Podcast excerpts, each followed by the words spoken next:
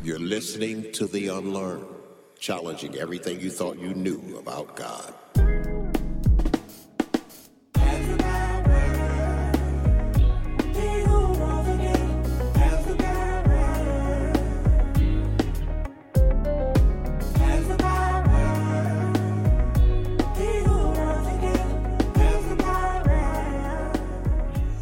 Hello there.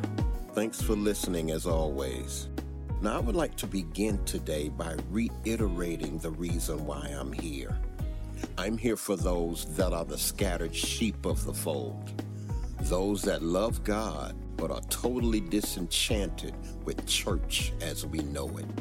I'm here for those who have been used, abused, lied to, and manipulated in the name of God those who feel in their spirit that uh, something's just not right about this. I'm here to let you know that you're not crazy. Something isn't right. Now, I'm not here to condemn or argue with anybody. I just want to let those who care to know that you are free. But what good is freedom if, first of all, you don't know that you have it, and then, secondly, how to use it?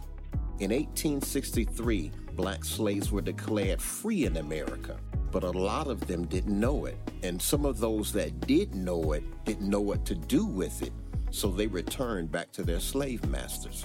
That is what has happened in the church. We've been made free, but either we don't know it or we don't know what to do with it. So as a result, we remain in bondage unaware. Now, I want to deal with one major basic right that you have as a child of God that you may not know you have. You have the absolute right to approach the throne of God for yourself. You don't need anybody's permission or anybody's approval. Now, why is that such a big deal? It's because that under the law, you couldn't do that.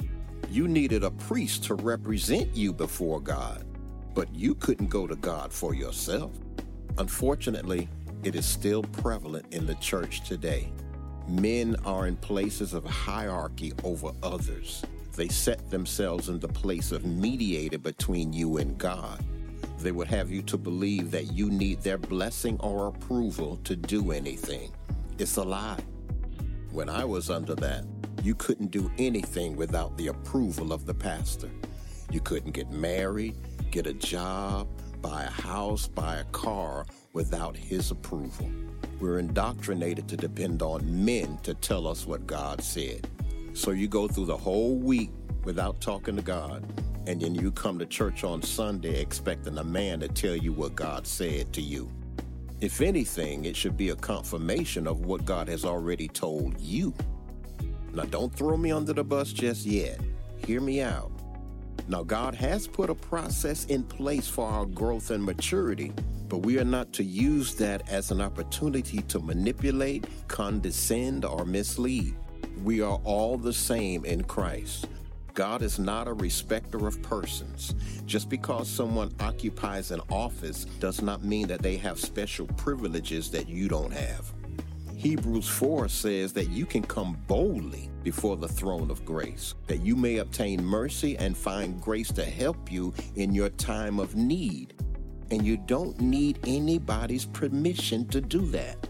It is your born again right to do that. Anytime you want to, anywhere you want to. Yes, he did give us apostles, prophets, pastors, evangelists, and teachers. But those positions are positions of facilitation, not domination. And those that are employed in those positions are to serve the people of God, not to abuse and harass them.